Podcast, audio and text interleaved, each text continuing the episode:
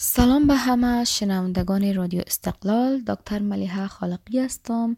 همان کننده برنامه های دفتر مادران برای صلح یا MPP موضوعی را که می‌خوام امروزم را با شما شریک بسازم ای است که چگونه از یک فرد مبتلا و یا مشکوک به ویروس کرونا در خانه مراقبت باید کرد؟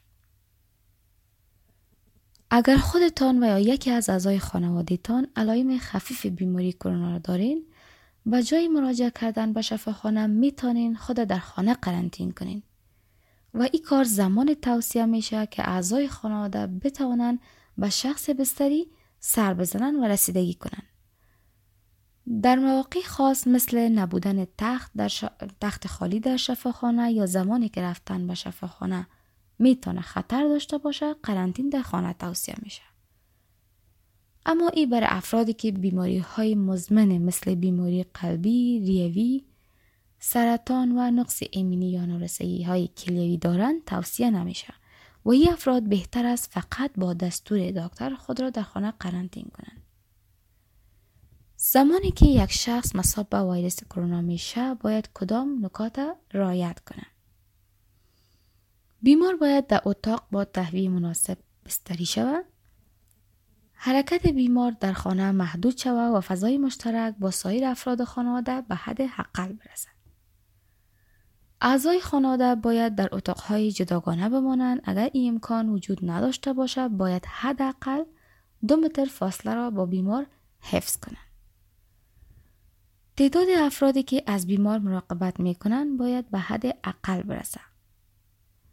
و بهتر است که این مسئولیت به عهده فردی که سلامتی کامل داشته باشه و هیچ نوع بیماری مزمن نداشته باشه باید سپرده شود. بعد از هر تماس با بیمار یا محیط اطراف بیمار باید دستها شستشو شود.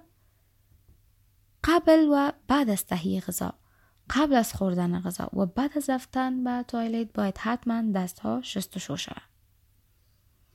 بعد از شستشو با آب و صابون برای خوش کردن بهتر است از دستمال های کاغذی یک بار مصرف استفاده شود.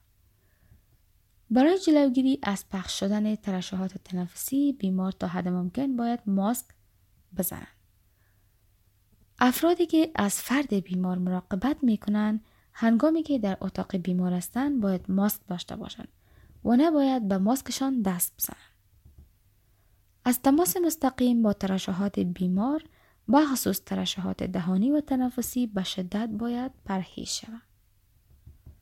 از ماس و دستکش که یک بار استفاده شده باشد دوباره باید استفاده صورت نگیره. سطح اتاق بیمار که دائما لمس میشه باید روزانه شستشو و ضد عفونی شود. لباس و همچنان حمامی که مریض از او استفاده می‌کنه همیشه باید ضد عفونی شود. و همچنان هنگام تمیز کردن سطوح لباس به ترشحات بیمار از دستکش و پوشش محافظوی باید که استفاده صورت بگیره.